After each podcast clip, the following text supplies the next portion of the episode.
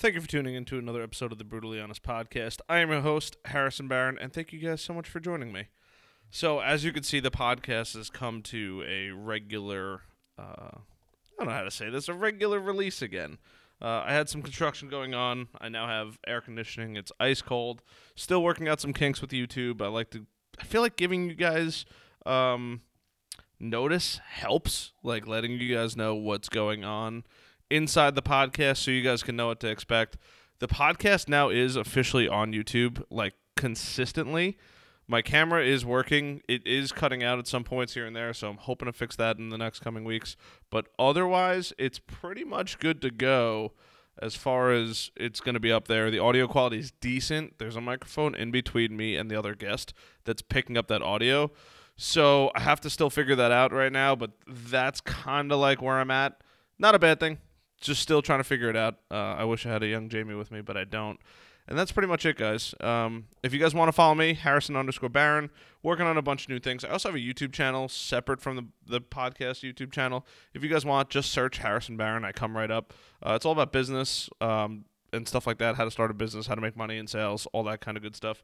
So I would definitely recommend going to check that out. Uh, if you are new or even if you're not new and you kind of want to see what I'm doing, I'm constantly doing new stuff to not only bring to you guys but grow my business and whatnot. And you know you telling you guys about it is just another way to get it out there. And you guys have been like super loyal. Um, i want to say thank you guys so much before we even get into the show because the numbers keep going up. It is beyond exciting for me that you guys are sharing it out with your friends telling people about it liking it. Um, rating it on on itunes and stuff like that that means the world to me uh, so I do genuinely appreciate that. Not to get uh, soft or anything here, but it really does. It means the world to me that you guys are here to support me, and you guys have been supporting me. Some of you guys have literally been supporting me since day one, and I know that you guys are listening to every single episode. So the day oneers, mucho appreciated. All right that's pretty much it. I don't really have much of an opener on this one. Uh, I'm still looking for some new sponsors, but you know, if you guys want to go check out the old sponsors, I'm gonna run through them really quick because I do like them all. Um, they're friends of mine and stuff like that. We have Dream Dance Fitness. Go check them out. DreamDanceFitness.com. Elise Margolin, uh, Photography.com she's a photographer, terranut.com forward slash BHP. They have some little snacks. Uh, AgileDragonConsulting.com. If you guys want to support the show, patreon.com forward slash brutally honest podcast. I don't really post anything on there yet. I do have some things to that I'd like to post in the near future. Chances are pretty good that business is moving in the right direction, and I'll be able to dedicate a little more time to this to give you guys some cool stuff in the meantime. And then really just following me, man. If you guys want, follow me, go check it out. And I appreciate that. That's it sponsored by my company, I guess, BarronMediaGroup.com, but that's pretty much it. Brutally Honest Podcast everywhere else. So, whew, that was that was a long intro. A lot of heart, a lot of love. Um, but before we get into it, I need to introduce my guest because my guest today is my friend Diane Johnston. Now, she is a financial advisor, but she does some really cool stuff. We didn't even get to talk about everything that she does, so she's absolutely going to be coming back in the near future.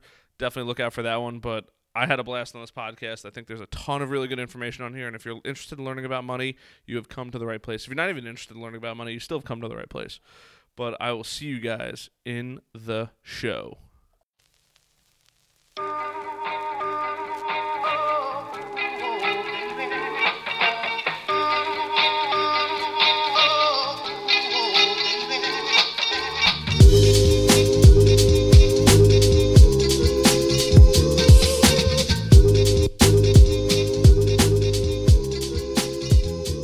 Welcome to the show. Thanks for uh, taking the ride all the way out to the East End. It was a pleasure. I'm, I'm saying that more and more as time goes on because uh, I, I feel I don't want to say I feel bad for people coming out here because I like uh, the studios out here, so they have to come to the studio. But everybody I feel like that's been on the show, or I would say a majority of the guests have all been from the West Side. I consider myself from Long Island, so we're on Long Island. I like I like that attitude. But you're originally from Georgia, right? I grew up in Georgia. I was born in Michigan. Okay. And oh my God! I didn't know that you were born in Michigan. I was born in Michigan. Why'd you go to Georgia afterwards? I didn't have a choice. I was okay. a child, and I couldn't stay. I could. My parents would not let me make the rules. Um, all right, fair enough. Fair enough. Um, so they, I guess, jobs changed and stuff like that, and that was it, or Yeah, my dad was a family practitioner and he had a medical practice in the Det- Detroit area. Okay. And medical malpractice was ridiculously bad in Michigan. And oh, I didn't know that. Um, yeah, I mean, the insurance costs, everything doing business there was very expensive for the medical industry. So he was a doctor of osteopathy. He's still with us, but he's retired. Okay. And he moved us to Columbus, Georgia, where they did not have any DOs. So he was the first DO What is in a DO? Columbus, a doctor of osteopathy versus a medical doctor. Okay. Very cool. Yeah. Uh, how do you like that area, or how did you like? How long did you live there? I should say first. I spent my formative years there. Okay. So I pretty much grew up in Columbus. Okay. It's home. I call it home. Um, my parents have relocated to Jacksonville, so I don't get back very much. But I love Georgia. I think it's great. I I also love Georgia. I must say, it definitely was hot. Ish when I went, I didn't go in like the hotter part of the year, but you could definitely tell like being from up here and then going down there, you're like, it's definitely significantly warmer. But that was one of the areas I was looking at as far as like areas that I'd like to move to. Don't leave Long Island. Oh, I It's want. the best. It's so expensive, Money's money. and the roads stink. Honestly, it's the roads that drive me nuts more than anything. But the beaches, I know they're to die for. it's the best. You don't want to leave the beach. You're a mile from the beach. I know. I know. I, I got to figure out the whole snowbird thing. That's really. Old people figured it out. I just group. So, for anyone that's listening who doesn't know this, there is a significant majority of uh, humans that live on Long Island that will go down to Florida, typically Florida, in the wintertime and then migrate north like birds in the summertime to Long Island for the beaches. Do you know what they call New Yorkers who moved to Florida fully and they decided it was too far south, not enough seasons, and then they go to the Carolinas? No, what? I'm very curious to know this. Halfbacks. Oh man, because they went halfway back. Yeah. Oh goodness gracious! I'd be curious to know how long you have to live in Florida though to be considered that. I think you could be in Florida for a month and then move to the Carolinas and you'll be a halfback. As long as you've come from the Northeast, went down to Florida, and moved halfway back. Oh my god, I can't believe they have a name. They have a name. I'm trying to land in the Carolinas. That's the ultimate goal. Carolinas, maybe, maybe Georgia. I love Georgia though. It was absolutely amazingly beautiful there. Well, one of my best friends from Georgia now lives in Charleston. Okay. And she does Charleston travel plans. So if you need to go visit, she will hook you up. I'm definitely going to take you up on that. Uh, it's on my list of places to go. Good. That is for sure. Um, and then, so uh, what made you decide to say, "Hey, we're going to New York"? I think it was your husband. Was it the husband? He's a New Yorker. He's Okay. he's born and bred. He's from Queens. His dad was NYPD. I mean, you can't get much more Yeah. New York than his family. Is he Italian? he's a frustrated Italian. Okay, perfect. That's that's literally the, the deepest the roots go as far as New York. He thought he was Italian, and when he was six, and his mother told him his eyes wouldn't turn brown and his hair wasn't going to be dark, he, Oh my goodness. he was very sad. Oh my goodness. That's when he found out he was not genetically Italian. Uh, but everybody else was Italian there. Yeah. Oh my god, that is hysterical. So had so so what made you come to New York then? I came for work. Okay. I was about a year out of college, and I had an econ degree from college. And I started working for an investment bank out on the West Coast, and they moved me to New York. And I thought, why not? Yeah, I agree. Why not? Why not? The uh, is it the same company that you're with now? No, Okay, no. I gotcha. And then so, um, I guess tell me about how you really got into it. You know, graduating college, moving up here, total leap of faith, and then to get to where you are now. I'm very curious. You know, I had a chance. Being young, everyone should take a chance Sure. when they're single and footloose and fancy free, right? It's about exploring and experience and living life to its fullest. And it's also about being independent and making smart decisions. And uh, my parents were depression babies. And so I was very financially frugal and a very financially independent person at a, at a young age. Um, I think my mom purposely had me start building my credit rating when I was 18 years old. So Smart. I was I was after it. I was after being financially independent. So when I had the chance to move to the city and I could I didn't need a cosigner for an apartment and I could get my own place at the age of 23, I, I leapt all over it. Um, And I had never been to New York City until Okay. the company I was working for flew me here for an interview. Oh wow. And the poor guy sitting next to me on the airplane, a businessman, Uh huh. I grabbed his arm and I saw the skyline coming in on Delta from Atlanta Uh huh. before we landed LaGuardia. Sure. I had been in San Francisco, so it's not like I was, you know, Sure. from Podunk, Yeah. yeah. southeast Georgia. but um, I grabbed his arm and I started shaking it. I just looked at the skyline. I said, "Holy shit!" Sure. and it probably wasn't anything like it is today. That's right. It's, it's just more impressive. You never get tired of it. I will absolutely agree with you on that. I uh, this past weekend was uh, my girlfriend took me out for my my birthday, and we stayed in Hoboken, and we stayed at uh, the Sheraton, and they, they had uh, rooms that were city view. So pretty, Oh my god, sparkly. it takes a lot to amaze me. Fascinated, beyond mind blown, like to know that we built all of that. Incredible, coolest thing I've seen. We went a few months ago now. My youngest son is in Troop 7 of the Boy Scouts because it was the seventh troop. It's a really, really Oh, old wow. troop, the Eisenhower troop. Um, and they were getting their architecture badge. So we went to the Freedom Tower very early on a Saturday morning and being up, you know, way, way, way up in the sky and looking down at the Hudson River before all the boat traffic started to hit it. You could see Mm-hmm. all the shadows of the skyscrapers on the Hudson. Oh yeah, It was just beautiful. Sure, sure. It's uh, it's incredible. The the skyline. Even driving, especially being from Long Island, Long Island's completely flat. The tallest buildings here are a handful of stories at most, and then you get to New York City, you're like, oh my god, like this is incredible. I just give people. I wouldn't. I don't know if I could ever live there. Maybe for a couple days. I could never live in New York City. We're totally doing a New York City. Day. Yeah, I'm in. we're doing it. I'm in. I said I'm in. I'm in. Good. I want to learn. I, I, a little part of me wants to learn how to use the subways. We're going to get you Subway Strong. So, oh, that's what they call it, Subway Strong. We just coined that right now. Fair enough. All right, I like it, Subway Strong. Uh, that's a T-shirt brand. Somebody could steal that. I'll give it to you, as long as as long as Diana Diane's okay with it. but uh, it's, I guess I don't know because I'm from Long Island. It's overwhelming. You've been there. You've lived. You, did you live in New York City? Oh, yeah. Oh wow, where'd you live in New York City? I lived, I was a West Side person, Upper West Side, and then the West Village. Okay. Um.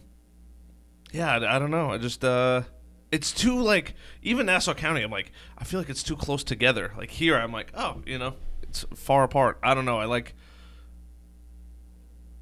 It's weird because I consider myself. I I shouldn't even say consider myself. I'm an extrovert. I love being around people, but I also love not having people around. Like, leave me alone. Let me just do my own thing. I sit in an office with no windows and just work all day, happy as a pig in shit. Multiple shades of gray. Multiple shades of gray. Lit. You are right. I have never realized that. That's probably why we have so many things on the wall. I mean, it could be a catchy title 20 Shades of Gray. I feel like somebody already did the whole shades of gray thing. Uh, so so you, so you worked in New York City, and then and I guess what landed you here? What got you? And uh, was your first company a, a wealth advisor company or Mm-mm. I've done investment banking, okay? asset management.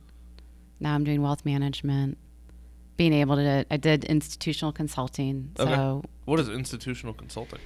working with corporates retirement plans so Okay. their pension plans their defined contribution plans and uh, pretty complex asset allocation Wow. yeah That's pretty wild. Do you? How long have you been doing uh, what you do now? Or oh. in- oscar wilde said you should never trust a woman that reveals her age um. 20 some odd years okay. Uh, no, I'm trying to think if you were in the uh, stock market. The stock, stock market collapsed in what ninety something. Also, that's a few times oh yeah. And then, oh, how did it affect you in 08? I'm curious. oh um, Oh, that was not a good O. well i mean that that was a really interesting time because my youngest son was born in april of 2008 Okay. So I came back from maternity leave and I was on a really large trading desk at the time for a very large asset manager in Boston. Okay. Um, so, yeah, coming back from maternity leave and having all sorts of stuff coursing through your body anyway, and then having, um, you know, a financial crisis on top of that was A lot. it was a lot. But it, it pivoted into some really interesting and unique work. And it also gave me a huge appreciation of how important um, taking care of somebody's money is. And during that time, I can tell you um, a portfolio manager who I hold in high regard would come out to the trading desk and say, How are my shareholders doing? hmm You know, he wasn't worrying about his personal performance Sure. or where the fund was. He wanted to know how are my shareholders doing, and it really was a period of time where you felt like you were trying to protect people's money to the best of your ability, and it, it translated into a unique opportunity because shortly after the crisis. Um, there were a lot of companies that needed capital, and I got put into a position where I was doing special situations. So I moved off the trading desk and um, started investing privately in public companies as well as private companies. Wow. That's So- super interesting. Yeah, it was it was a really cool job. It was really unique. Mhm. Um, you basically would wall cross, which meant you could take material non-public information and meet with company management and learn about a unique investment opportunity, and then have Is it. that stuff still available today? oh yeah. Interesting. yeah. Wow. So in late stage private companies. So there are a lot of social media companies Sure. in, in 2009 and 10 that Sure. were starting to take in more funds. hmm Oh, so they're taking private money and just have and just instead of IPOing, growing through private money. Pre-IPO money, yeah. Mm. I gotcha. Very interesting. Oh, so I guess that's how most companies will grow Um, for a while. I mean, it depends. It depends on the sector. It depends on the model. I mean, there. That's. I mean, we could talk for weeks on that. Yes. Uh, did you deal with a lot of like social media companies and stuff like that, or or did you have a specific vertical that you focused in? I was a generalist. Okay. Um, North America was more of my territory, so U.S. and Canada. Gotcha. Oh, so you guys did international. Mm-hmm. Wow. That's pretty wild. Yeah. So you had investors that just said, "Hey, here's my money, make it grow." No, no. Uh, we were investing it on behalf of the funds for the asset manager that I worked for. Okay. So if you were a shareholder in one of these funds, your your money basically was being put to work privately as well. Interesting. That is crazy. All from starting in New York City. All from starting in New York City. Wild. Mind blowing. Financial actually. capital. I mean, if you want good finance experience, there are just a handful of places where you go. This is certainly the top of the list. Sure. What are the other? What are the other places on the list? I'm curious. In the U.S. or internationally? Both. Um, in the U.S., New York, Chicago, Okay. San Francisco, um, Philadelphia has sadly fallen off a little bit. A lot of the exchanges that used to be open in Philadelphia and Boston have changed. Boston's got some good asset management experience as well, Sure. but I would say Chicago, New York, San Francisco, Interesting. And then what about internationally? um, London, Fair enough. Hong Kong. Probably could have guessed that one. yeah, Hong Kong, London. Interesting. That's great. Now, have you traveled to those locations and other locations with work? I have not traveled to Hong Kong, um, but I've been to London several times for work. For work. Yeah. What is that like? It's awesome. I love London. Give me as many details as you can. I'm interested because this does not happen to me. Why not? Because nobody from London's calling me up saying they want me to run their social media. Well, see, this is why we need to get you Subway Strong. So when you go to London, you can hop on the tube with They have- confidence. Oh, they have. What's a tube? It's the subway. I didn't even know London had a subway. Oh yeah, you ha- You mean it's when I land in London, I get on the train and I get into wherever I'm going in London by train and subway usually. So this whole uh, thing is just applicable to everywhere. Yes, one hundred percent. You want to be a global globetrotter? you got to get comfortable with public transportation. This is crazy. I had no idea. And then we'll get you some London clients. How about that? I'm in. I'm in. People from London, if you're listening, come on over. BaronMediaGroup.com. Shameless plug. Is it shameless? I do both. I don't think it's shameless. All right, fair enough. Fair enough. I like that idea. Um, that's wild. So, uh, oh, how was your Paris trip? Oh, it was awesome. So well, we spent one day in Paris. We were in the Dordogne region, about an hour east of Bordeaux for most of the time. Okay. It was awesome. Just hanging out. Just hanging out. Love it. Love it. It was a great time. Uh, favorite place you've been in the world? I'm really not well traveled. Um, my favorite place in the world. I love New York. Really? I do. New York City. Where specifically in New York? If you if I- if somebody said you have one place to live and you have a three mile radius around that place that you can do whatever you want, where would it be? R- today, like this, Today. this very point in time. Yep. So I'm not thinking about. Never have to work again. There's no res- you have zero responsibilities. You just have to live there and, with, and within a three mile radius. Where would you pick? And you're healthy. Yes, Okay. Um. and you're. Well, That's a good question. how close is the hospital? That's what I. All right, fair enough. Fair enough. Um, I'm gonna stay where I am, Port Washington. Really, love it over there. I love it. North Shore. North Shore. Yeah. Gotcha. How Um, far? How far is golf from you? Tomorrow morning. It's like five minutes. God, I'm so jealous. So jealous. We'll make it. We'll make it worthwhile for the trip. I'm sure. Look, I'm hanging out with you. It'll be good. Um, I'm not worried. Uh, I think we're gonna have a grand old time. Lots of laughs. Yes, yes. I'm excited. I've never. Uh, I've. I think I've only been to Port Washington once, so it's totally a new place for me to be. Ah, we should go for lunch after. Uh, I'm in. I do have to be here, be back here at a reasonable time. I'm going whitewater rafting this weekend. Ooh, where? Uh, Minerva, New York. Where we're going, I have no idea. After that, Are you Uh, going down the Hudson? Uh, I do not know.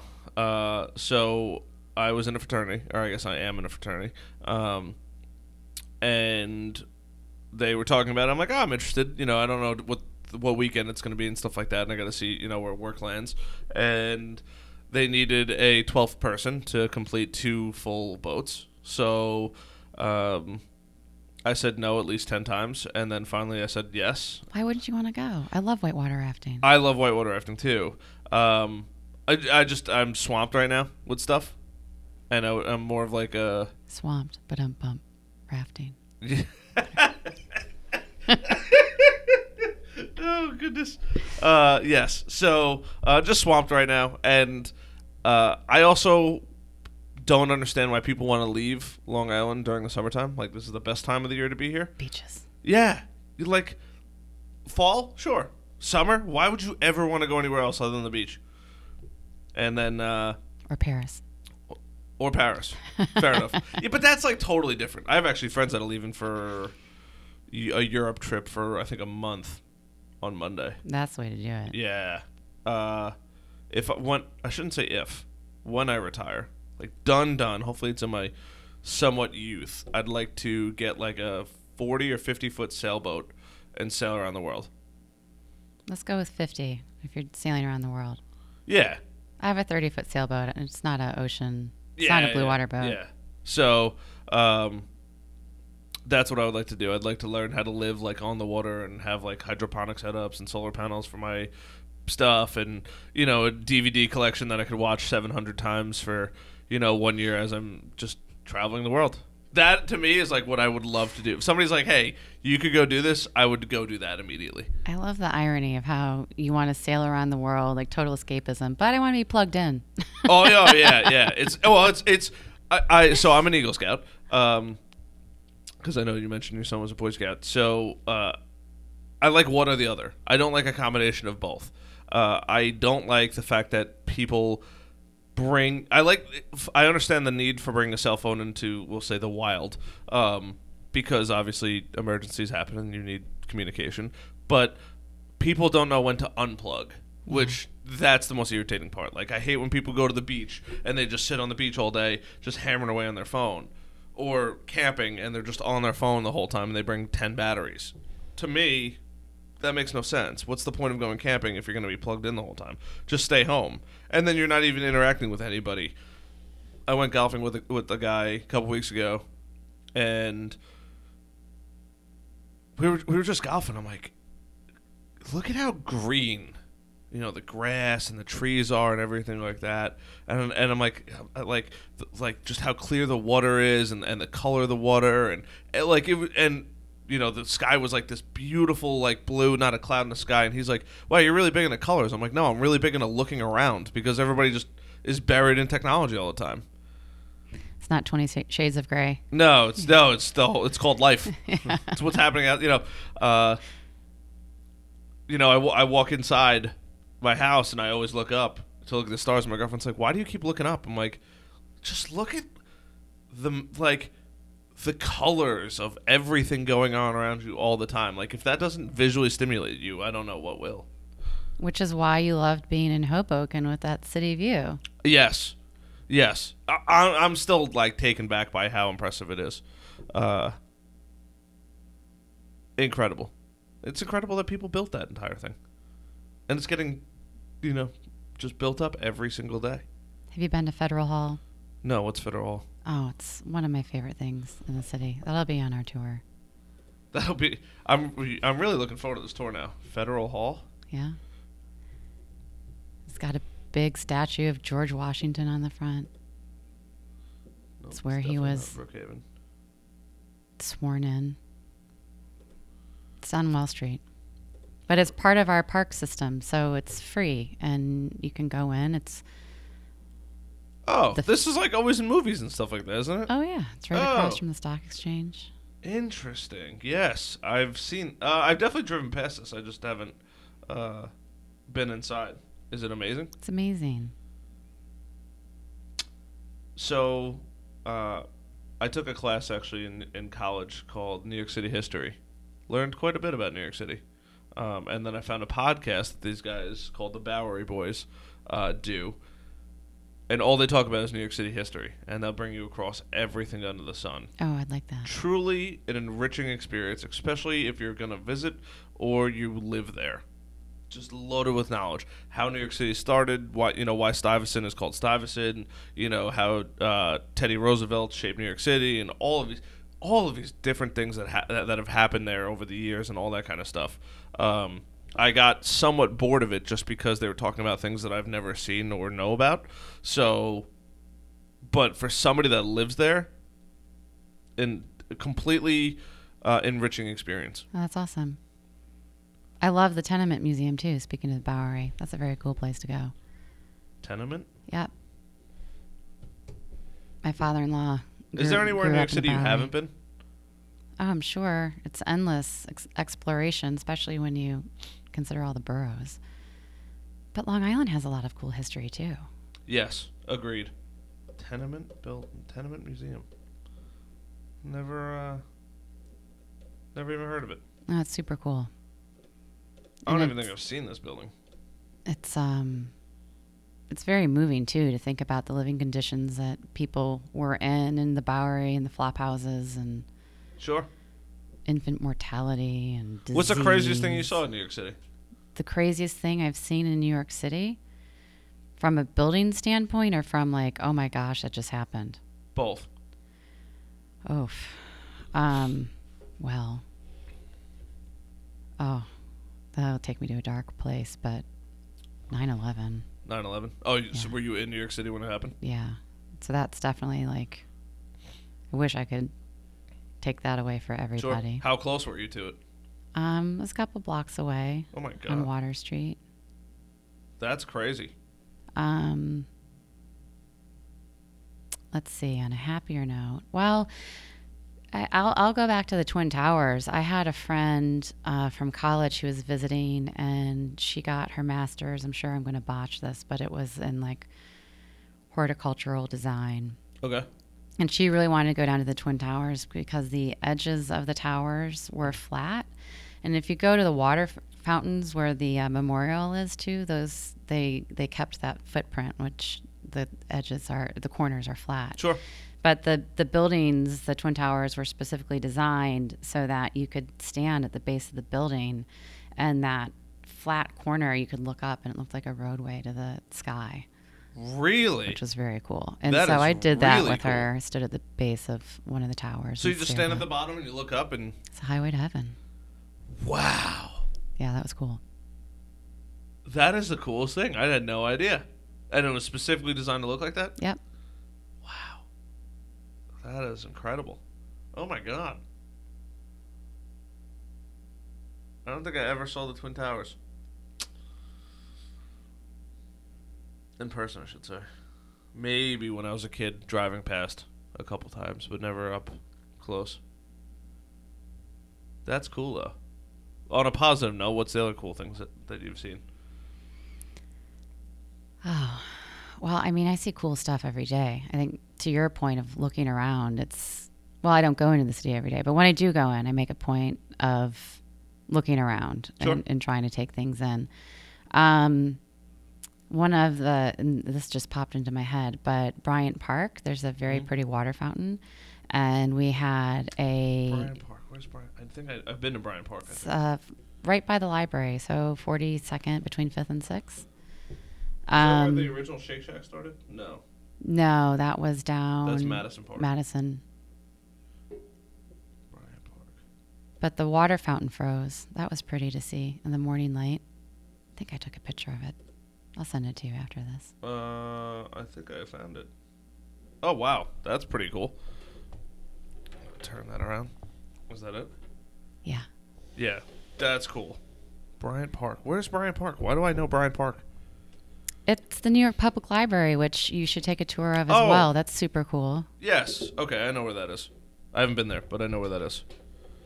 There's, see, there's so many things I don't even know. There's things that I go around on Long Island. I'm like, I've lived here all my life, and I still didn't even know that existed. Like the duck, the giant duck in Yeah. Flanders. No idea. Found it the other day. Have you been to the Cradle of Aviation Museum? Yes, I have. Oh, I love it. Yes. Uh, I'm a big aviation buff. Uh, I I love learning about planes. I think planes um, are beyond fascinating. The fact that we can send tons and tons of metal into the sky and make it fly and hold people, and you can have lobster on it is incredible. uh, you know, considering not that long ago, people were figuring out how to fly. Um, but the cradle of aviation is just And the American Air Power Museum. that I've never been to. That's, That's on my list. I used that used to be that's in um, Republic, right? Yeah. Uh, so I used to go to Farmingdale State College, and my favorite part of that college was t- was driving from here, taking the back road of New Highway, and passing that every single time. You could see the military planes. You could see people, planes taking off. They do stuff in the summer, um, or maybe it's close to Labor Day weekend. Yes. But they have, like, you can go up in the planes, and they have it open to the public. And last time I was there, they had a World War II veteran there to talk to people, which was pretty special. That is pretty special. Wow, that's pretty cool. Yeah. Uh, are you a pilot? No, I'm not. I raised one though. My son's uh, ensign in the Navy, and he's a pilot in training right now. Very cool. What kind of plane does he, does he want to fly? He, um, I, I think this is still the case. Uh, he would like to fly the P-8s, the recon planes. Sure. Just pulling it up here. P8. Oh, I know what this plane is. Interesting. Yeah, they're big. Uh, yeah. Um, now, what got him into that? Was your husband in the military? Or No, my father-in-law was in the military for two years. Um, sidebar tangent. One of the more special moments in my life was when my son Luke was graduating from Fordham. He was Navy ROTC. And when you're graduating, uh, before you graduate, you get commissioned. Mhm. So he's getting commissioned into the Navy. And he asked his grandfather to be his first salute. Because as he was commissioned, he was commissioned an officer in the Navy. Mhm. And my father in law was, uh, his ranking was junior to Luke's. So he could salute Luke. And um, my that's cool. it was so special. And um, we just celebrated my father in law's 90th birthday. My youngest son uh, carries his name. And he was the chief of the New York Police Department. So he donned his chief's uniform from the NYPD that he had not put on since he retired to give Luke Wow. his first salute. I mean, it was just waterfalls. oh my god. That's a super proud moment, though. Oh my gosh. It was amazing. That's incredible. Is he, and your son always wanted to be in the military? He, when we lived up in Massachusetts, um, he went to Boston College High School for middle school. I know that's a mouthful. And his first year of high school. And BC High's motto is to be a man for others. And his freshman year in high school, someone from the Navy came and addressed them, and it just really grabbed him and resonated with him.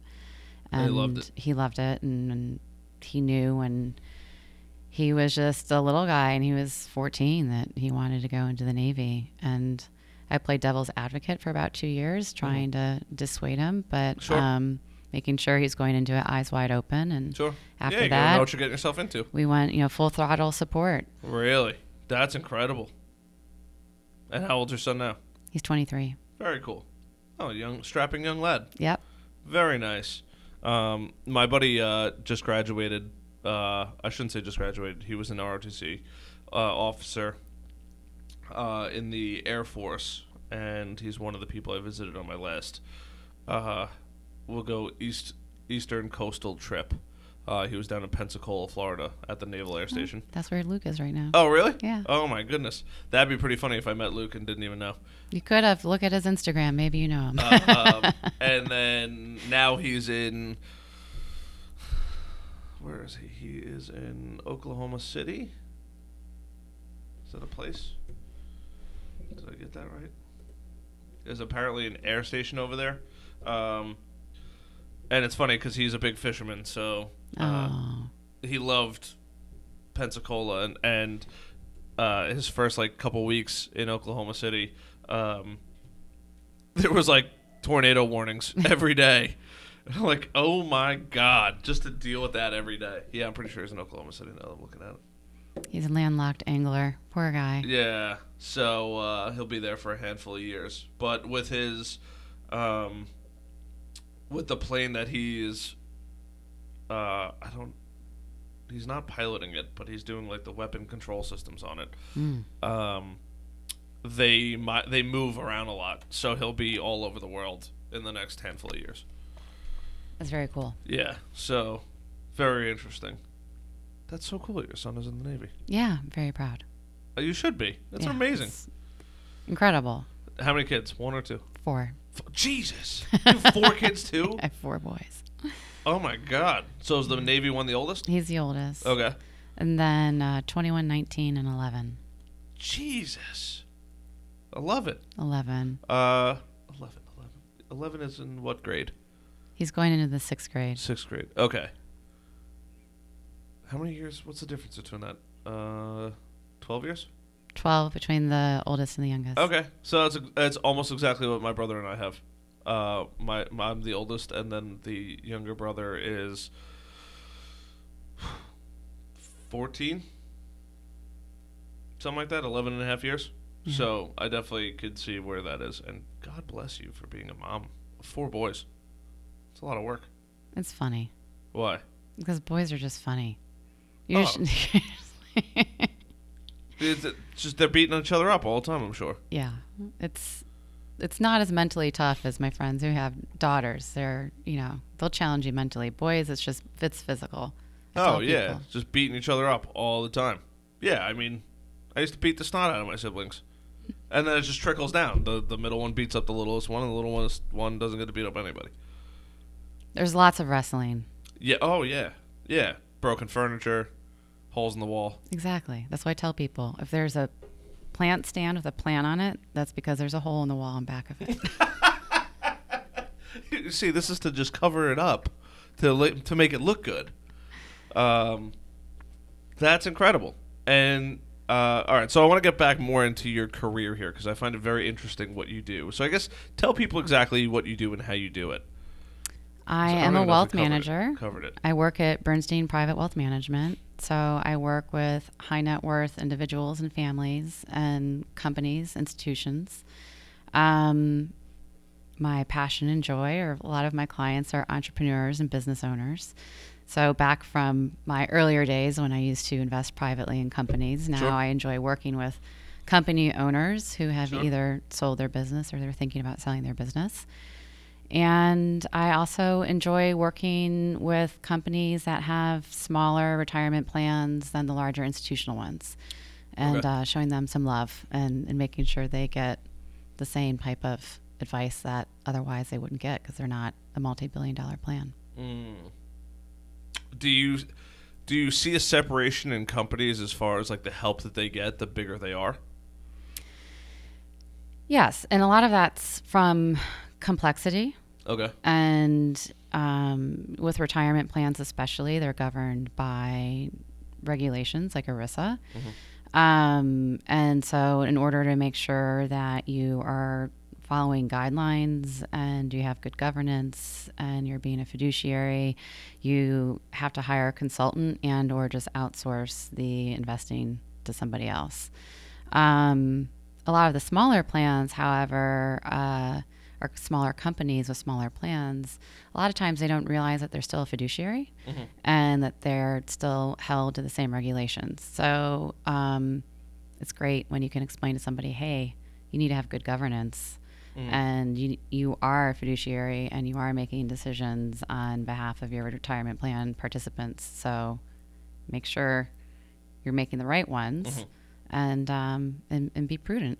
So Interesting.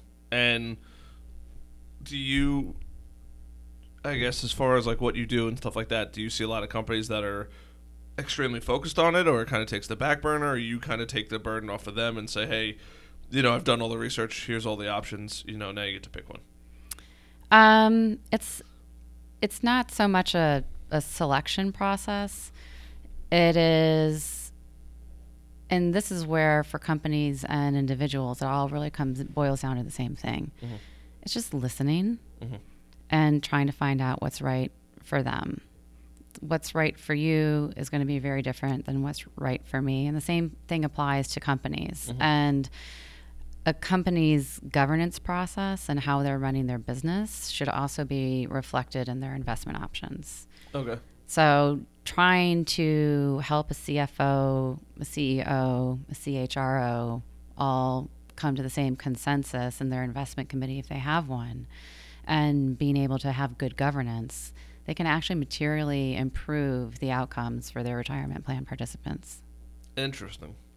Do you think that the people, I don't want to say at the bottom because that sounds terrible, but like the uh, employees that are not in the managerial or chief uh, officer rankings, um, have any idea of what's even going on at the top most of the time?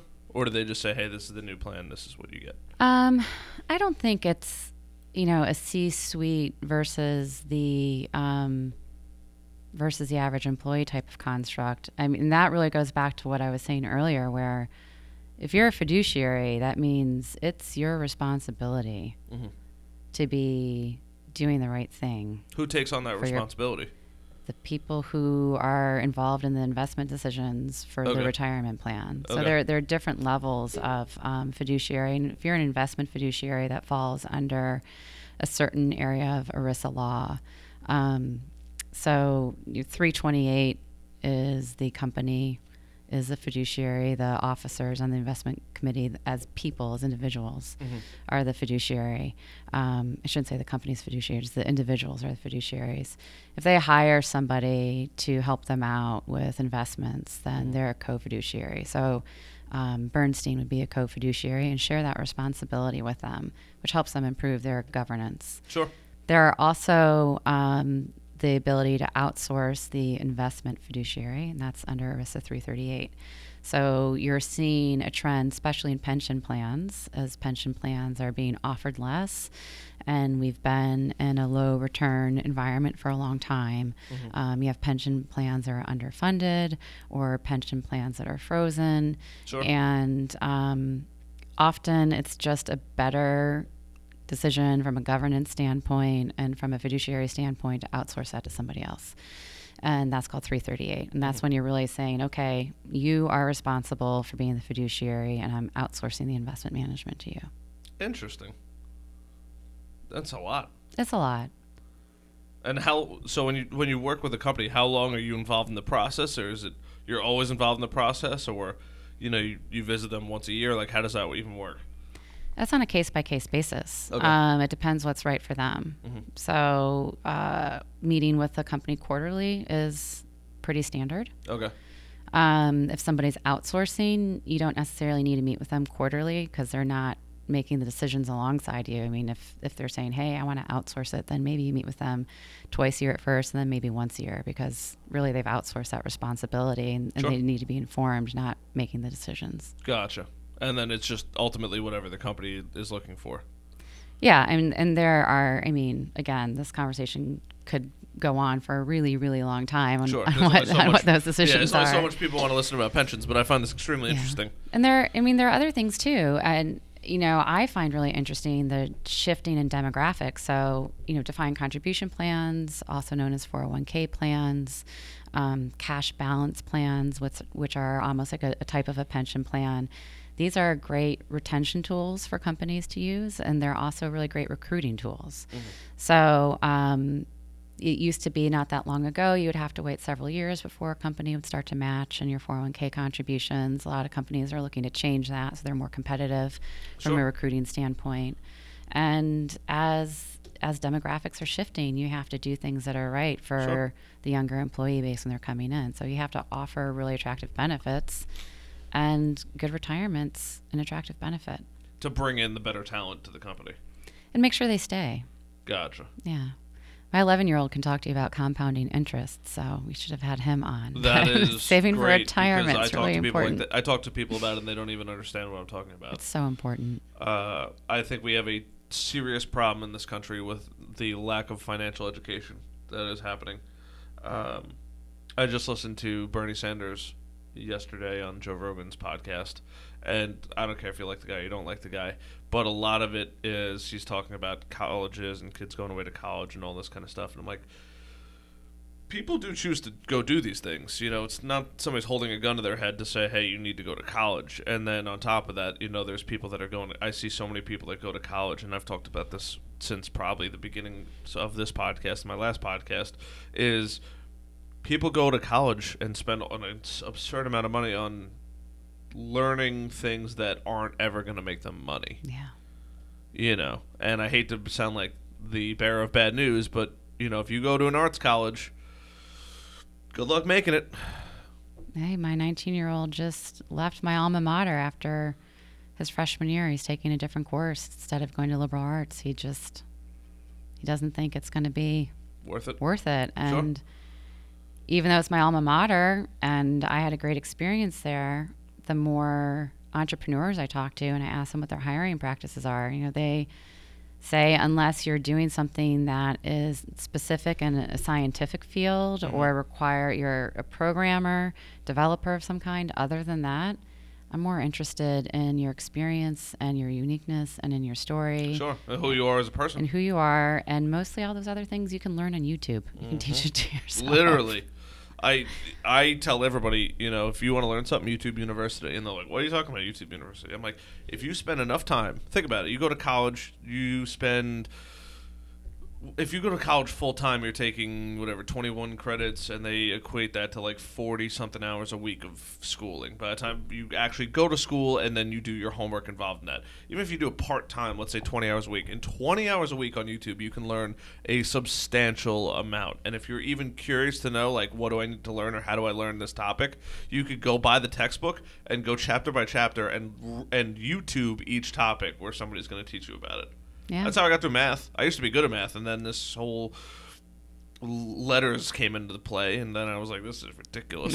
uh, and then I forget where I like fell off. I fell off at like tenth or eleventh grade math when it was like when things started to get like, I think trig or logarithms, whatever that was, which I've still never used in my life. Um, but it was like at that point where I'm like, all right, I and then I don't fully understand this, and then I went to college and I'm like, I needed to understand that, and thank God for YouTube University. Went on, learned everything I needed to learn, and walked out passing. I think it's important to support young people to make decisions where they feel like they're going to have an experience that resonates with them. Sure. Um, I don't really believe in the in the you know do something that you're happy doing. I think that's too soft. I think you need to do something that gets you out of bed every morning. Sure. Um, but also, I think you know the our educational system in the country's broken. Like, I, someone needs to What do you think's broken shake about it? shake it up. Um, well, you know, go on my little soapbox for a while, as my sons and my niece and nephew and everything who live in a totally different region. But for example, you're a senior in high school. Mhm. They have a day where you're supposed to wear the T-shirt or some swag from whatever college you're going to Mhm. that day. It's like your your college pride show off day. Sure. And I think psychologically that's kind of messed up. Yeah. I think it's kind of messed up. Like Sure. what if you want to take a gap year? What if you want to take a year off? What if you want to go to trade school? What if you want to go to trade school? What if you're you didn't get into the college that you wanted to get into Mm-hmm. or what if you're going to community college to figure things out for a few years? Like I just I think it's kind of messed up that the schools do that and I think it's also Do self-serving cuz Sure. they want to they want their budget they want their budget to be better. Of course, of course. Oh, yeah, yeah. I mean, look, it's a business, right? They're all a business. Um, what I what I also think is crazy is the fact that uh, there was a study that came out. I think it was last year of how many kids went to college and what they learned, and most of them said they had learned little to nothing in college. That's terrible. Terrible. For a hundred thousand dollars, they didn't learn anything. I mean, what if they deployed that money or investment elsewhere? They would be mean- retired. they could be retired. or I mean, I mean, think about how that could yield a benefit from a social, environmental, you know, impact way if, if that money was being put to work somewhere else in the world. It's kind of crazy. I agree. I agree. I think it's. I heard those numbers and I was like, I believe it. You know, if I didn't go to school for computer programming, I could probably, I could confidently say I walked out of Suffolk learning almost nothing. I think I learned more from the, no, excuse me, the people I had met than the stuff in the classroom. Yeah, life's about experience. You know, with the exception of like EMT school, went to EMT school. Um, but for the most part, I really don't think I learned almost anything that that benefited me in at Suffolk. And then at Farmingdale, I also would kind of say the same. I did learn about New York City history, but I think I even learned more on the podcasts than I actually did in class. And then, um, you know, with the exception of p- computer programming, you know, everything I learned for the most part came from either those handful of classes that I took and real world experience of me working at an IT company. Yeah. You know, as an econ major, I would have appreciated microfinance way more had I had boots on the ground experience in like a Sure. manufacturing facility or something. Like, I think, I don't think you should start college until you're much older. Or I am starting to agree with that I, th- statement. I more think and more. everyone should be have to go to one or two years of a community college before going to a four-year institution, just so that they have a better sense of what it is they should be learning and can learn, and get some work experience in there too Sure. two years of community college, have a job. Everyone did that and then went to college when they were 20 or finished out their 40 year degree when they were 20, Sure. they would learn so much more. The I, I I've hit like a weird point in my life, more so just a couple years back. So like when I was about twenty three to twenty five ish, where kids I went to high school with are now getting married, and which is great. I'm I'm happy that they're getting married and stuff like that. Um, you know, they've graduated from college. They have a hundred thousand plus dollars in debt. They're getting married to somebody else who also has a hundred thousand plus dollars in debt, and then they're going out buying a house that they absolutely cannot afford to live in. Um, you know, to dog and pony show their their house. Um, so now they're you know between the two of them plus their house, and let's say a cheap house is three hundred fifty thousand. You're talking about five hundred and fifty to six hundred thousand dollars in debt between two people. Um, and then they're making sixty-five thousand dollars a year, and they think they're going to get out of it, which is mind one to me. It's mind blowing, and then two, what I think is even crazier is the fact that they're making extremely uh, important financial decisions, and then also they're marrying people that they met a year or two prior. They haven't even worked in the real world and lived in the you know real world for a you know a year or two. So here's my shameless plug Uh huh. Bernstein.com. Uh-huh. There is a hundred plus page manual called Live Once, Plan Often, LOPO. It's really a guide, it's a reference guide. No matter what stage you are in life, you can. I, I carry it around and I hand it out to people. I send digital copies to people. If that's all any of your listeners get out of this, use that guide, no matter where you are. It's 101 pages. It's hundred and some odd pages long. It's called Lopo. Live once, oh, plan is. often. Planning amid uncertainty.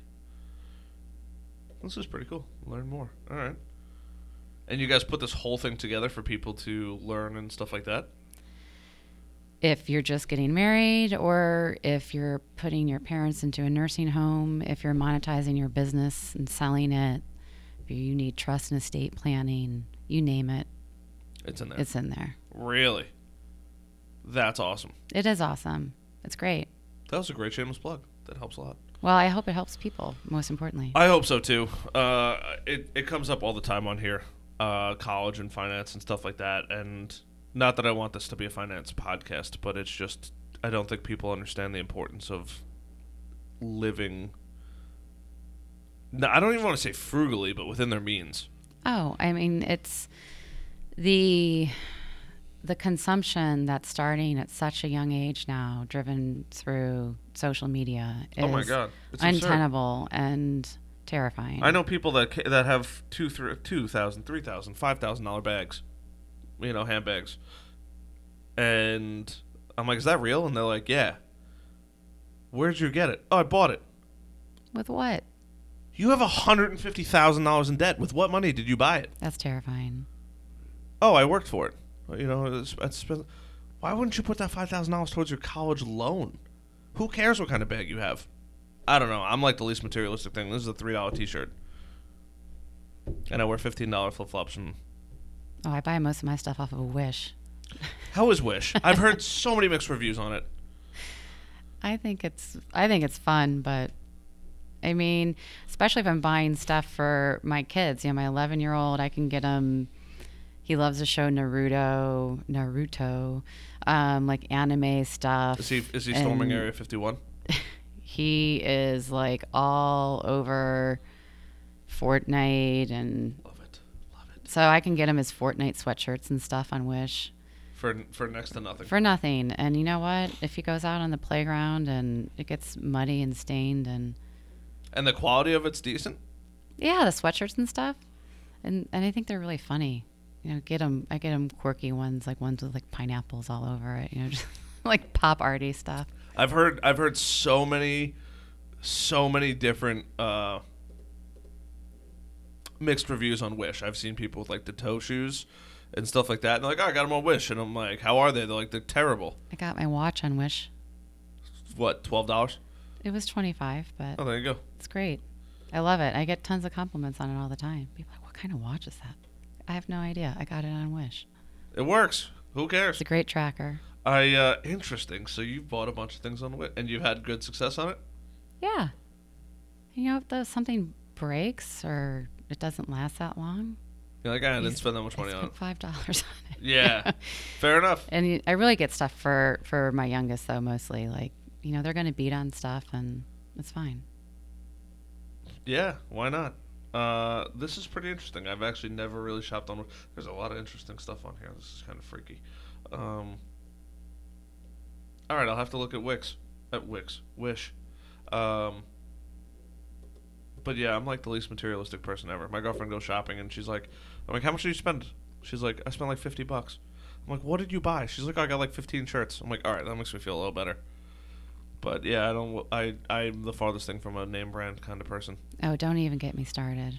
I mean, from an environmental standpoint, it's like all of these things are being manufactured. Like, if people would just, that's why I drive a 2004 truck. I mean, it's people need to stop buying things. Yes. It's bad for the planet. Yes, agreed. Take care of what you have. Yep. Uh, people don't even take. Well, that's the other thing that drives me nuts is people don't take care of what they have. They just beat the heck out of everything that they, that they own. What are you gonna do? Get your oil changed every 3,000 miles, people. Keep your car for a while. Oh, I got synthetic. It's so nice. It's so nice. Never had to buy synthetic before, and then uh, now that I have synthetic, I can I can go ten thousand Yeah, miles. it's like it's 8 to 10. yeah, it's crazy. I just changed it at seven thousand, and like I felt like a badass. I'm like, oh my god, I'm like over five thousand. This is crazy. And then the the Hondas have uh, they tell you like your oil life of like how long you have till you have to change it, and uh, it like. You know, I got to like 7,100 miles, and it's like, you need to change your oil. I'm like, I know I can go to like 10,000. I was like, you know what? I'm just going to change it. I'd rather be, you know, safe than sorry.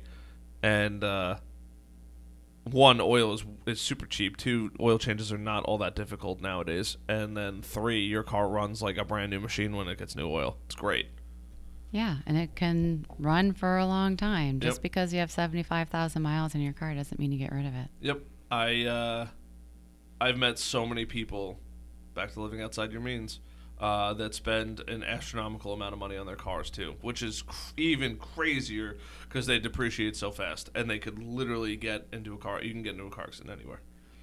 I have a friend who is an engineer by education and um, runs a company that maintains uh, nuclear weapons and missiles for governments. Okay.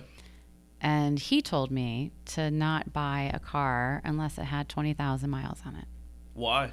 Because he said that no matter how great a car is, there's always going to be a lemon. Uh, Every uh, so they'll often. figure out the lemon before the twenty thousand. Yeah. Brilliant. And to your point, because of the de- depreciation value, Yep, I will drive never a buy new, a new car, car. off the lot. Never. So Never. I know. So I, I know people that are so obsessed with brands that they walk around with several thousand dollars in bags. They drive brand new cars all the time, and they have not only zero dollars in their bank account, but are also in an astronomical amount of debt on oh, top of student loans. that makes me really sad. It's crazy. I should All have a group lunch. You should bring. I'm going to have a lunch. You bring these people to a lunch. I'll talk to them. I don't know if I want to tell them that they're those people. That's the sad part. We can make it about something they won't know. But But that's really scary and sad. it's so sad. It's I'm like, you do realize like if you just took the money that you're spending on all this stuff and like put it in like an IRA or something like that, even if you did your job from now until then, you would have an astronomical amount of money saved for retirement. Compounding interest. Mm-hmm. You want to be a millionaire, you can do it. You just have to invest early. You early. just have to invest young. Yep. I tell everybody that. People don't listen. I have another story, but I can't say this one on air because I know that that person listens to me. So, but that's another good one. You'll find a lot of enjoyment in that one. Oh. oh, I'm scared. uh, yeah, it's it's it's it's just cra- it's really it's it's crazy. And then it's like I have I have other friends that are like financial ma- like masterminds. They're like, nope, this is how much I allot every month for you know fund spending. This is how much I'm putting away every month. I pay this much in rent, and I make way more than the average American. That's great. And I'm like, you're killing it, killing it. And then I sit here all day just trying to run a business. But you know, Well, and I hope those people also have, you know, a charitable mindset too. I would say most of my friends are pretty charitable. Good. I, I will definitely I I like to think that I have a pretty impressive group of friends. I like it. I like to think. I like to, I also give everybody the benefit of the doubt, like literally all the time. Drives some people nuts, but you know whatever. I don't know. People change. They do. You know, just because you're a different person, you know, two years ago doesn't mean you're the same person today. I think that you know, morals and values can change over time. Well, hopefully for the better. I mean, they say your character's set when you're eight, I think. I've heard as young as four that it's like ironed out. Is it true?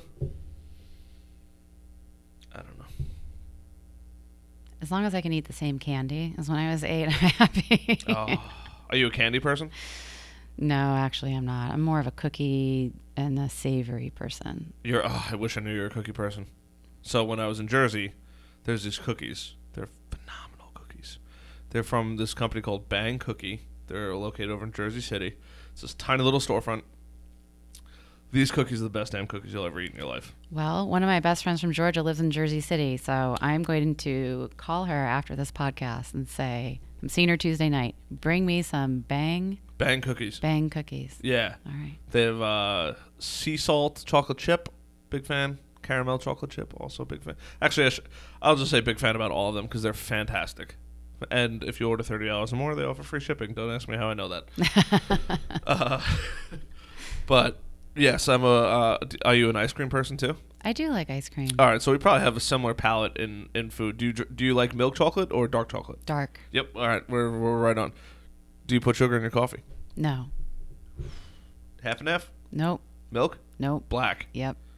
Oh, I treat myself with half and half. I can't lie. I like having a good cafe au lait every once in a while, like some really good steamed milk in oh it. But yeah, I usually just have black coffee every day. Every day. I I used to do black coffee. The problem with black coffee, and this is gonna sound so petty, but as soon as I get my coffee, I want to drink it. And black coffee, most of the time, is far too hot to drink. And then I don't want to dilute it with ice, so then I add milk, so it's a little That's Oh. fair, thicker. especially with the Yeti. Oh my god, the Yeti's ridiculous. It'll last forever. I had I made a cup of coffee. I couldn't drink it till four o'clock in the afternoon. I'm like, this is great for like ice beverages, but like I would I actually looked on Amazon to find a shitty coffee cup the other day, and I went to because I get I I go to Speedway a lot to go get my coffee because it's, it's conveniently next door. Um, and I'm and as long as it's decent coffee and they have some decent coffee, I'm okay with it. But I'm like, I need the crappiest coffee cup you have, and they're like, what do you mean? And I go, I need my coffee to be To cool, cool off. Very quickly, like within the half hour that I purchase it, so that way I can consume it. And like, that's the weirdest thing ever. Don't you want it hot? I go, no, I want it reasonably warm that I can drink it without burning my incinerating my mouth. I'm with you. I usually add. I, I dilute mine. Add a little. You put ice. I put a little water in it. Oh, okay. You uh, diners are the are the biggest culprits of like boiling lava hot coffee. Like if I ever get in, in, into a diner fight, which hopefully never happens, I know that that person that I'm fighting is getting a hot pot of coffee on them because that shit's gonna burn. That's hilarious. I've already thought about this. Diner fight. Oh my god, yeah, Is Brad Pitt gonna be in it? I'd hire him. I would. It's like Fight Club thing going. on. Uh, uh, yeah, I don't know. Their coffee is just boiling like it's hotter than boiling. I like I don't understand how it's so hot. I I met a satanic lady once. This I've shared the story on this show before. I know that. Uh, do you like your soup like boiling lava hot, or do you like it like just warm, like warm Well, hot? what kind of soup? Any kind of soup. Like, is it like a? This happened to be a Like a- lobster bisque. Okay. Well, that should be on the warmer, not the hot side. Sure. It's the cream. you- Yeah. Yeah. This lady, I gave her soup.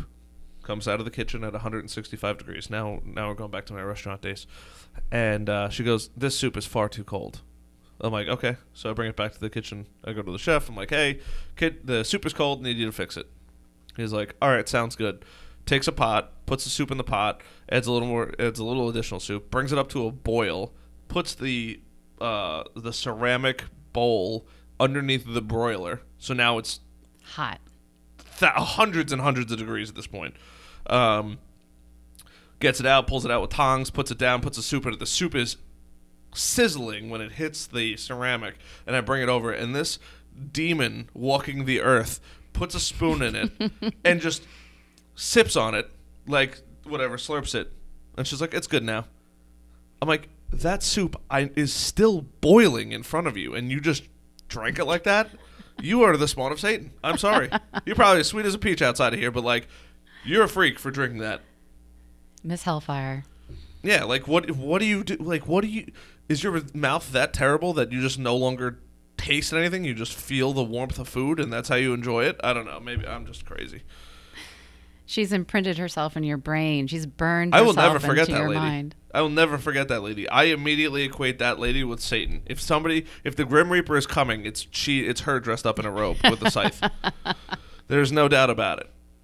No doubt about it. Nobody. I don't understand how anybody drinks liquid that hot, still boiling.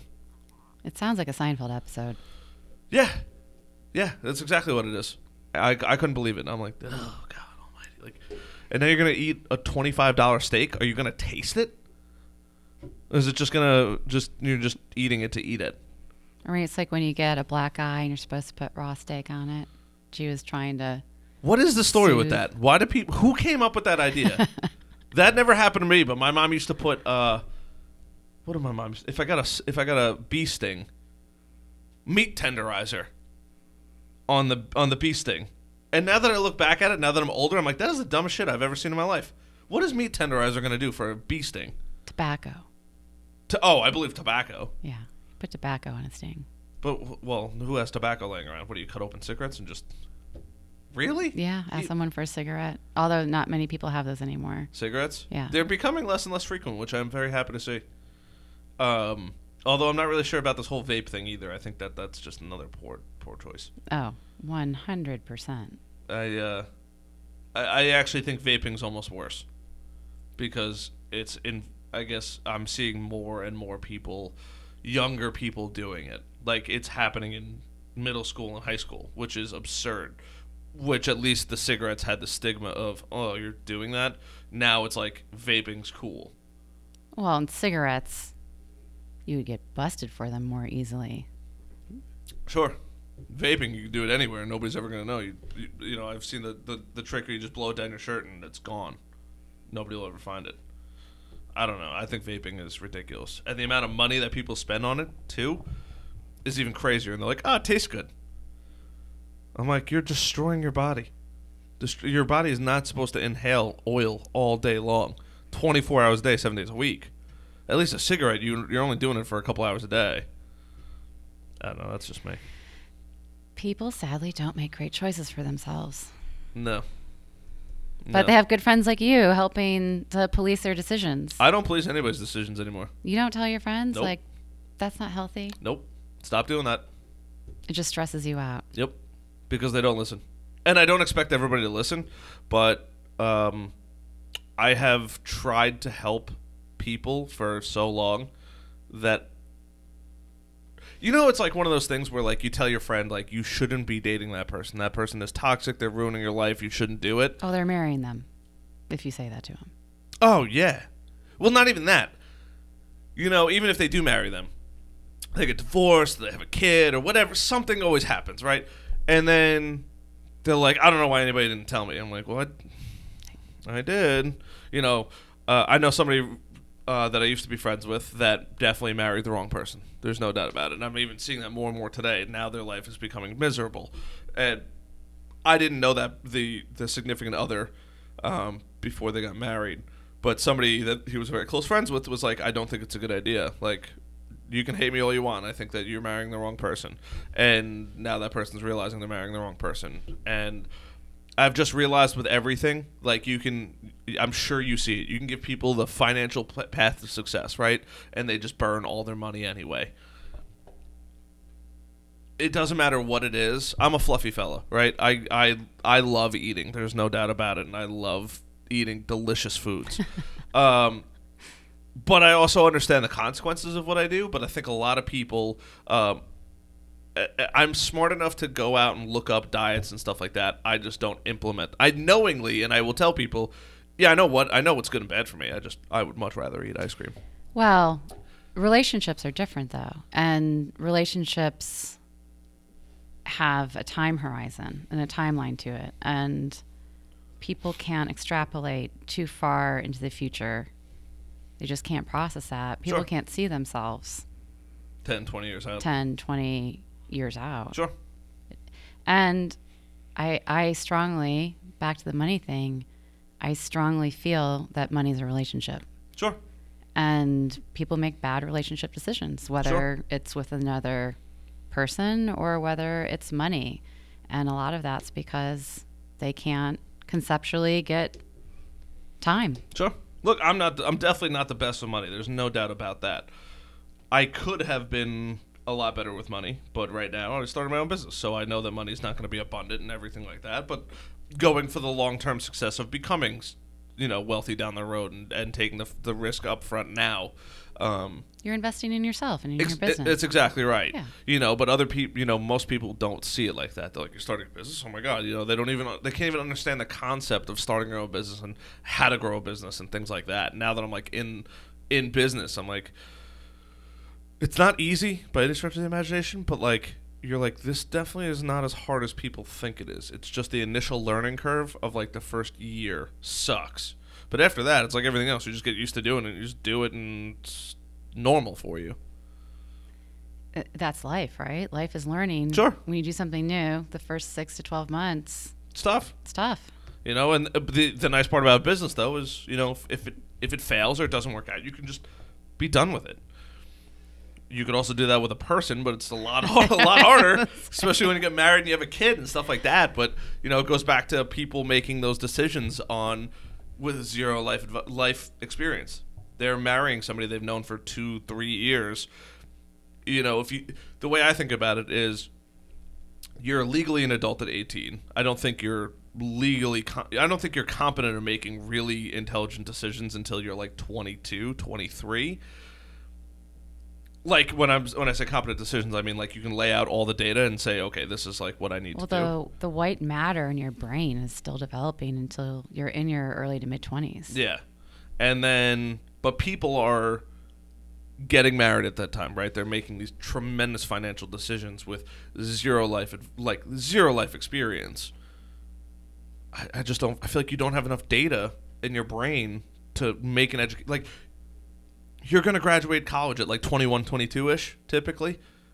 So you've been a real adult for less than 1 year and you're making life choices that are going to affect you for the next 30, 40, 50 years. Oh, yeah. I mean, you see it a lot in, mili- in the military, too. Someone's going to get deployed, so they get married. You think, how does that make sense? Oh yeah, yeah, yeah, yeah. It's uh I don't know. I don't want to say it's the stuff that keeps me up at night, but it's, you know, back to the bel- back to the helping friends thing. You're I, a softie. I am It's a softie. nice. I'm I'm definitely a Big softie. heart. I appreciate that. Uh yeah, I don't know. I just uh genuinely want everybody to succeed, Yeah. but I've gotten to the point now where I'm like I you can't help everybody. It's just impossible. Well, you're a good friend. If you see me making mistakes, tell me. I want to hear. I'm, looking at you for advice. You're killing it. That's why I have this thing. That's, so I, I've talked about this too on the show. So I've specifically said the reason why I have the show is purely for selfish reasons, um, because my goal as a human that I this I thankfully learned a couple years ago is to learn from other people. I think that uh, people and stories and their experiences and stuff like that is is what helps everybody learn, right? So if I force myself to sit down with somebody and just sit there, no technology, with the exception of these lines moving across the screen, screen to make sure that I'm getting the audio that I need correctly. But other than that, for me to learn from other people. So it doesn't matter if you're a doctor, a financial advisor, uh, anything out there, but there's so many people out there that have incredible stories that I can confidently say I've learned something about myself and the podcast guest that has shaped my life every single episode. There's no doubt about it. That's amazing. So, and then to not be selfish, I said I interact with all these people anyway. There's no technology that's going to interrupt us. Why not share it out with people? That way, at least I'm giving somebody the opportunity for them to learn themselves. Take it as you will, but that was the goal of this. That was honestly the goal of this. It was never to make a ton of money or make any money at all. It was just purely to learn from other people and, and further my my own life and then hopefully help other people. No, I, I agree with that fully. If you can get someone to hit the pause button and think for a minute or dig into a resource they otherwise wouldn't have and mm-hmm. it, it betters their life, Sure. I mean, that's huge. So that's the goal of this. That's amazing. Thank you For what? for doing that. Oh, look, you know, look, it, it's. If this is the best way that I could impact a large amount of people without having to go crazy with, you know, doing anything else, if it's helping people get their message out there, uh, you know, to clean up the earth or, you know, make better financial decisions or live a healthier life or learn about whatever it may be, that's my contribution to the world. That's the way I look at it. It's a good contribution to make. And I mean, we're totally all free expense. here You know, for a pretty short visit. Yep. So might as well make the most of it. Yep. So I'm like, eh, it's total, you know, and that's and people are like, why don't you monetize? Like, why don't you charge people to listen? Why don't you charge people to be on the show? I'm like, that's not the point of it. The moment I charge somebody to be on the show is, you know, what? First of all, I got to provide value, right? I'm, I hope that all my guests get value out of this, but I'm not that kind of greedy of person that says, "Oh, I need to get something out of it." No, I'm getting knowledge. There's no amount of financial money that you could put on the knowledge that I've gained out of it, and then the relationships that I've developed. Um, in my own opinion as well, are f- far more valuable than any financial amount of money. I hope you keep a journal. Are you writing some of this stuff down? I mean, I'm recording it all, theoretically. I have a hundred and I have 200 hours of audio recorded. Yeah, but now I want to read your book. Where's your book? Ah, so as we're wrapping this up, I have toyed around with and I've started writing a book called The Millennial Survival Guide. Ah, Um, I'm looking forward to doing it. It's just one of those things that I need more hours in a day to complete. YouTube universe. Take your your construct of if you just spent X amount of time doing this, you could learn anything, and put it towards writing a book. Oh, I, I agree 100%. I just need to sit down and write. I already have a bunch, I already have, I think, 20 or 30 pages written. I'd like it to be, I shouldn't even say I'd like it to be, but I have a feeling it's going to be around the 150 to 200 page mark. But I'm also not that good of a writer. I know what I'm good at and what I'm not good at, and I think I'd almost find more value in sitting down with a ghostwriter Mm. to have them do it. I just need to do it. On the add it onto the long pile, long list of things that I need to get done. I think you should put it at the top of the list. Writing a book. Yeah, with all of the podcasts you've already had, and Sure. you're learning something, and you're in the right demographic for the people you'd be writing for. If you're about giving You're back, onto something. you should do it. You're onto something. Do it. I'll do it. Done. I'm gonna do it. Good. I can't say it's gonna be done by the end of this year, but I'll say it's. I'll say at least I'll have a rough draft done by 2020. By the end of 2020, I like it. year and a half to write a book. Okay.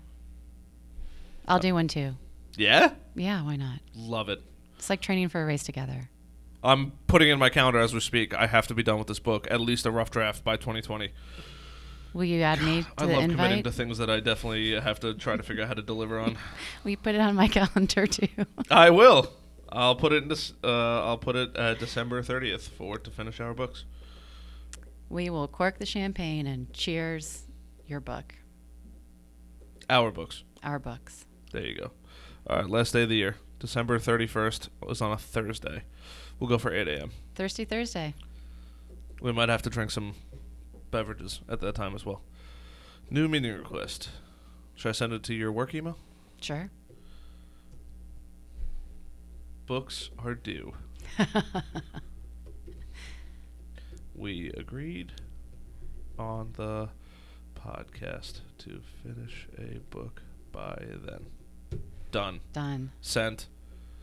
Oh wait, don't send. I need it. Oh, location. Call.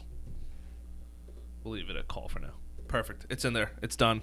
Now I have to write a book in a year and a half. Yeah, you have to write your guide for the millennials. God. Should I should I be mean in there? Snark. Snark. Snark. Okay. Snark is good. I like it. It's gonna happen. We're gonna laugh. We're gonna cry. It's gonna be Oh awesome. yeah, yeah. my my goal of the book is for somebody to read it and say, "Holy shit, I fucked up." That's my goal. Because I, you know, if if somebody reads it and they go, "That's stupid," I hope to God they've mastered everything in that book already. Well, I mean, there's huge value to your book. It's not even written, and I'm already thinking how it would be helpful from an institutional standpoint. I mean, you have Gen Xers like myself who desperately want to understand the different generations, millennials and Gen Z, Sure. not from a parental standpoint. Um, but just as humans. uh, just as humans and Mm-hmm. you know baby boomers who are in the c-suite right now i mean you could really bring together multiple demographics Hmm. This is like a we are the world kind of book we have to hold hands and sing kumbaya If this works, I'll just be very shocked at myself. I always underestimate. Uh, I always underestimate myself. i believe in you it's going to happen it's going to help people I appreciate that. A lot of people believe in me. Nothing that I don't really understand, but I appreciate everybody for doing it. I don't know. I think of myself as a lesser of what I really am. Oh, no. Don't Yeah. do that. Why? Humble. Humble's good, but not lesser. I don't know. I just like I always I don't know. I pull off things that I'm like I can't believe I just did that. Starting a business, great example. Didn't think I could do it. Didn't think I would make any money, and I'm like, I don't want to say killing it right now, but Well, you're a healthy risk taker. it was do it at do it at 20 shit uh, 26 I think I started right. 25. Risk is good, and you used it. That's yeah. a good thing. I'm like, you know what? If I don't do it now, I might never do it, and I'm gonna sit there on my deathbed, saying, "Shit, wish I did it. exactly. What could have happened?" I wish more people would do that. They do. They risk everything by going to college on things that they can't afford to make money that they'll never make. That's not a risk. It's a stupid choice. That's A poor Oh. choice. I shouldn't say stupid well, I don't even know if it's a choice. Because they're forced into it because of the social norms that schools impl- um, uh, force on these kids. Societal pressures.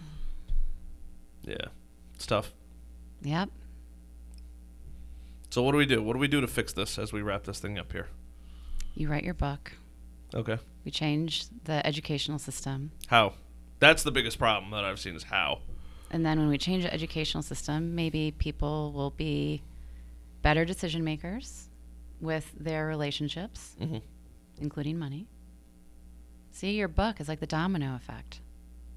I hope so. I really hope so. I just got to figure out how to get it to be a number t- number one New York Times bestseller. Because that's really when you start to sell books. Well, that's when it just takes care of itself, right? Yeah.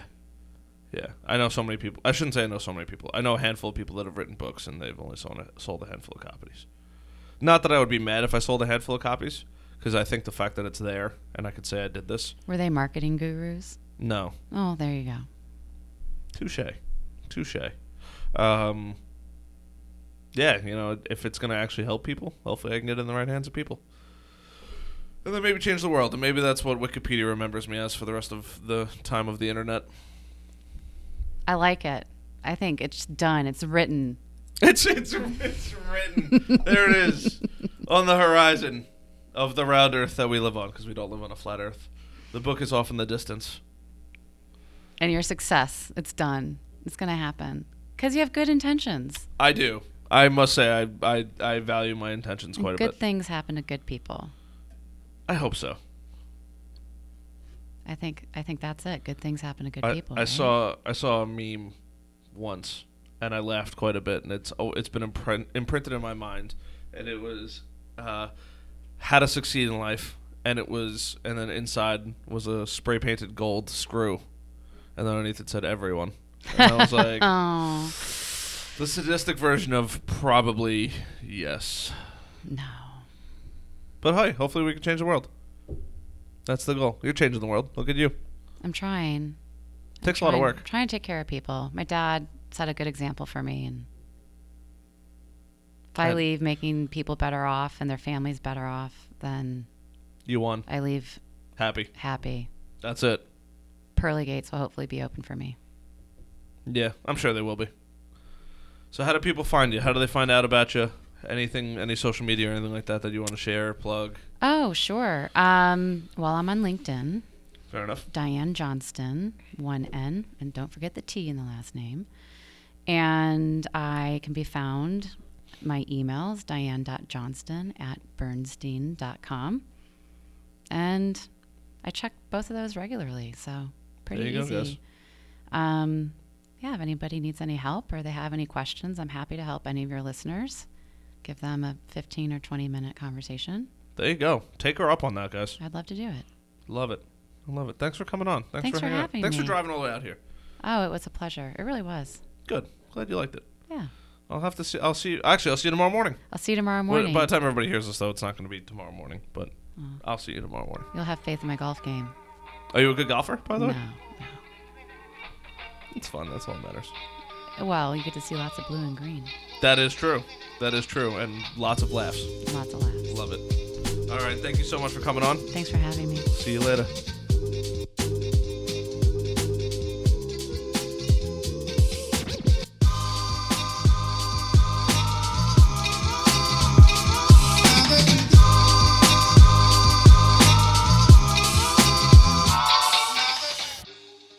Alrighty Alrighty, guys. Thank you so much for tuning into another episode of the Brutally Honest podcast. Like I said in the beginning, guys, I couldn't do this without you. So it means the world to me that you guys listen um, and have got. You guys have been like crazy supportive, so I appreciate that. If you guys haven't already smashed that subscribe button, tell somebody about it. If you want, you want to be advantageous, go check it out on YouTube. I'm gonna start posting that link down below. Uh, you know wherever you guys find the episode to go check it out. That would mean the world to me. So definitely, definitely go check that out. And I hope you guys enjoyed this one as much as I did. Um, I'm really excited to show you guys what's coming down the pipeline, or at least for you guys to see what's coming down the pipeline. I have some incredible guests. Uh, this one, you know, not that I've I feel like I've delivered always incredible guests, but um, super exciting, super exciting stuff. And uh, I'm like three podcasts ahead, and they're not being released yet. So uh, I know, I know, I freaking know some good stuff is coming down the pipeline. All right, so get ready. But enjoy this episode. I'll see you guys on the next one.